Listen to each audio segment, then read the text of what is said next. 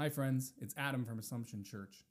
If you like our weekly podcast, I want to invite you to check out Assumption Today, our daily podcast with Friar Robert that's based on the readings and the feasts and celebration of the church.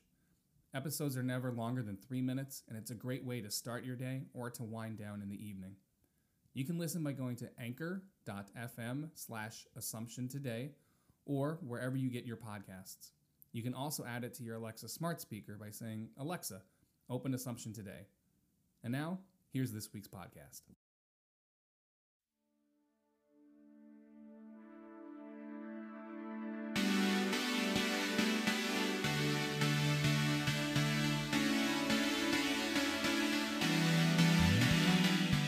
This is the Assumption Church Podcast. Thanks for joining us. The dawn breaks, your mercies arise. Assumption Church is a Roman Catholic community under the care of the Franciscan Friars Conventual of Our Lady of Angels Province. It is a community of faith which is active in service, and its ministries bring the gospel message of peace, reconciliation, and love to Syracuse and all of Central New York.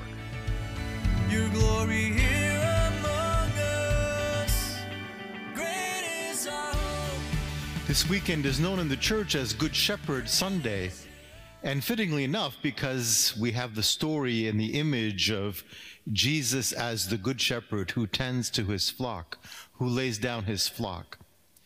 And by tradition, this has been also a vocation Sunday, because the image of the need for shepherds to shepherd their flock is part of our consciousness more and more. We need more priests, more women and men to serve the church in ministry. Now, I've seen shepherds. I've seen them in the Holy Land. I've seen them in Europe, not too much around here. But if you're in the Middle East, along the road, it's very normal to see a shepherd with his flock. And it is a beautiful sight, right? The sheep are cute. But then you soon realize they're dumb as rocks. Sheep are not the brightest things, and they need the shepherd to keep them on the right path. And so that image of church, of our relationship with Jesus, kind of makes sense, that without Jesus, we can stray on the wrong way, we can stray into traffic. We need Jesus to help us find the way. And as the gospel tells us, Jesus lays down his life to save the one sheep. But when it comes to praying and thinking about vocations, especially to priesthood and religious life, I'm not so sure the imagery of shepherd and sheep works for us anymore. I think it may actually cause more damage than good, because the shepherd is of a totally different kind than the sheep. The sheep are dumb, the shepherd is smart. Now, I don't know if we ever really had that kind of relationship between clergy and parishioners. And I know I've met some dumb parishioners, but I've also met plenty of dumb priests. I've also met really, really smart parishioners and devout parishioners and holy parishioners, and the same with the priests. So I think we need to come up with a different idea around what it means to call forth people to be leaders in the church. I don't think it should be so much about shepherding, because as the gospel said, there is one shepherd, and he is Jesus. But we share in that ministry with him. I think another way to look at it might be that we're all the sheep, right?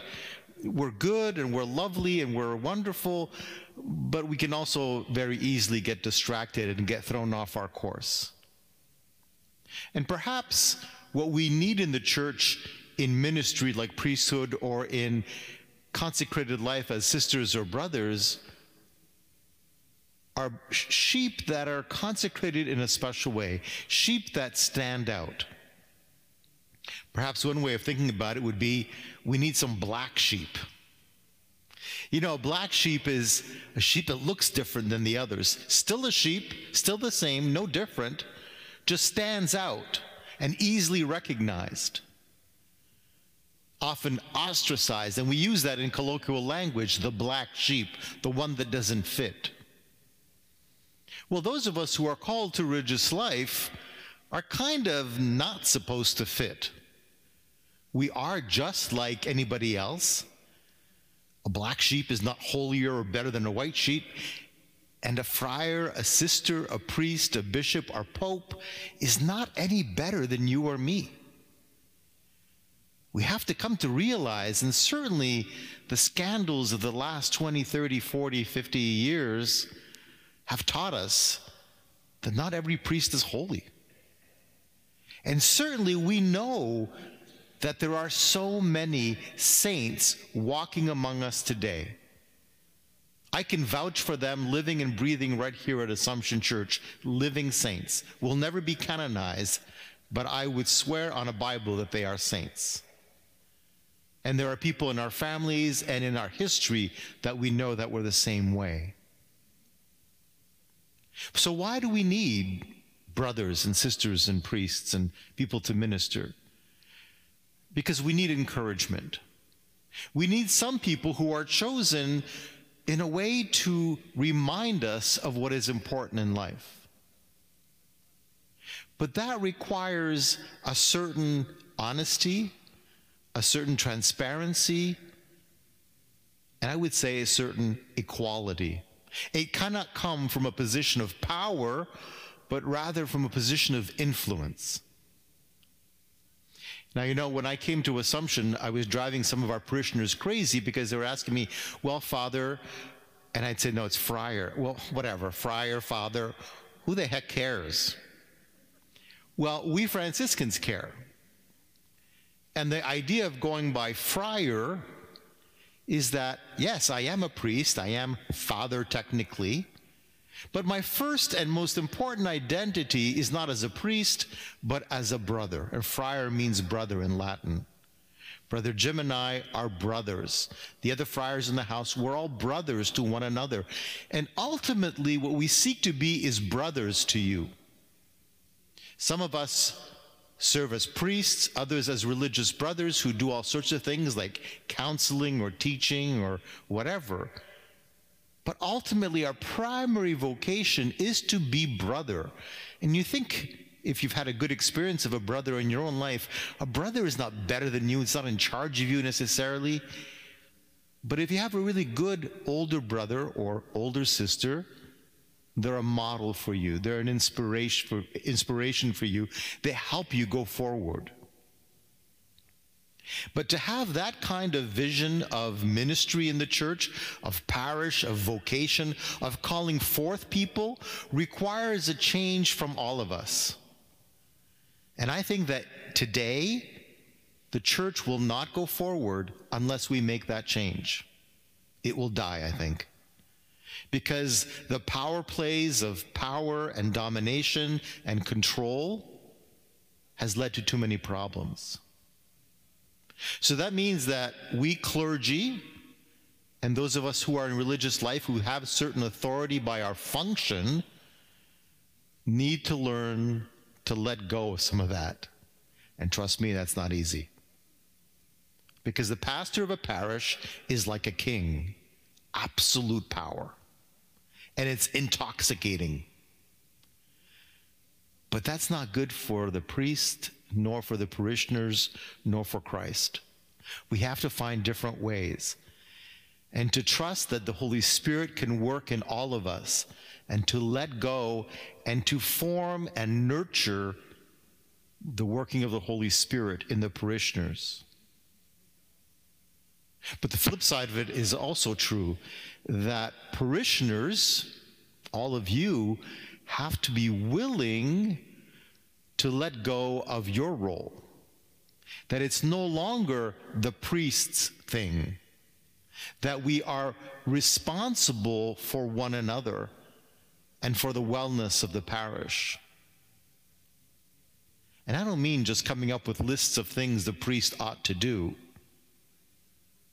but a willingness to engage in them, to say, Father, I think we need to repaint the church. I will help you organize that. I'll find people. I'll help you find the money.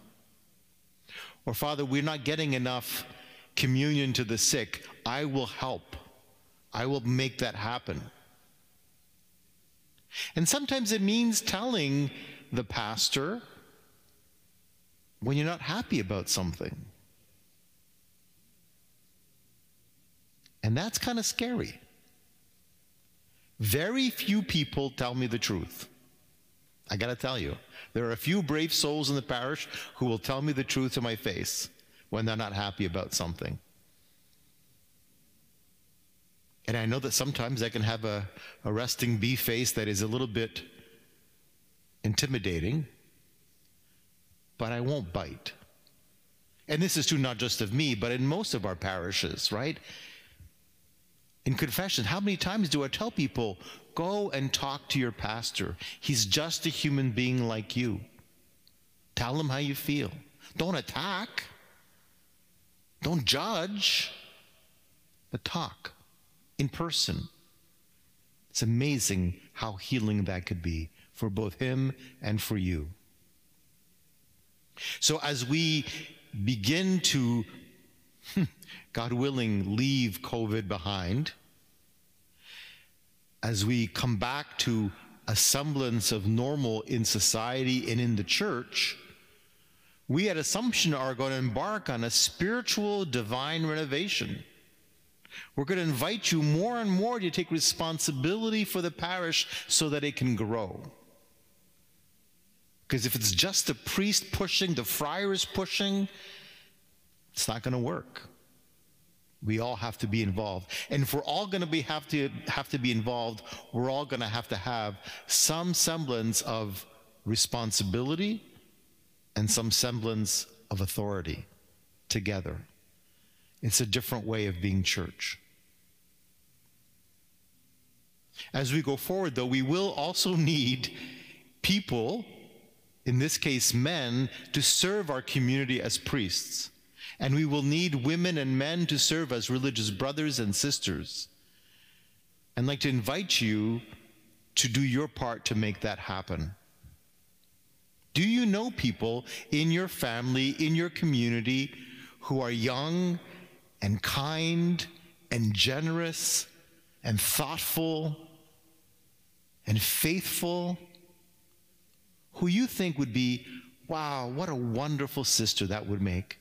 She would be so great, or he would be such a great brother, or he would be such a great priest. I would invite you to go and say that to them. You know how hard it is for young men and women to consider religious life and priesthood today? So many parents are adamantly against it. I don't want my child to be lonely. I don't want my child to be weird. I don't want my child not to have a marriage. I don't want my child not to have money. I want success. I want grandkids. I want the cars, the houses. I want all that stuff. And so I don't want my kid to do that. Well, who will? Who's going to do it? We don't need church mice. You know, the people that just live in church and do nothing but church. We're talking about healthy people who have a life, who have a sense of humor, who are down to earth, who are willing to be vulnerable, who you would want caring for your elderly parents, who you would want teaching your children and grandchildren. If you see such a person, say to them, have you ever thought of being a friar, a sister, a priest? On this Good Shepherd Sunday, when we celebrate that one shepherd who truly leads us, we're invited to do our part in promoting vocations, but also assuming our vocation. Perhaps to be a little bit of a black sheep in our family, standing out because of our faith, but hopefully more so by inspiring others to goodness, to life, to holiness. In you are every day. comes eternity. Thanks for listening to the Assumption Church podcast. To listen to more episodes, connect with us in our community, or join us for worship, please visit AssumptionSYR.org.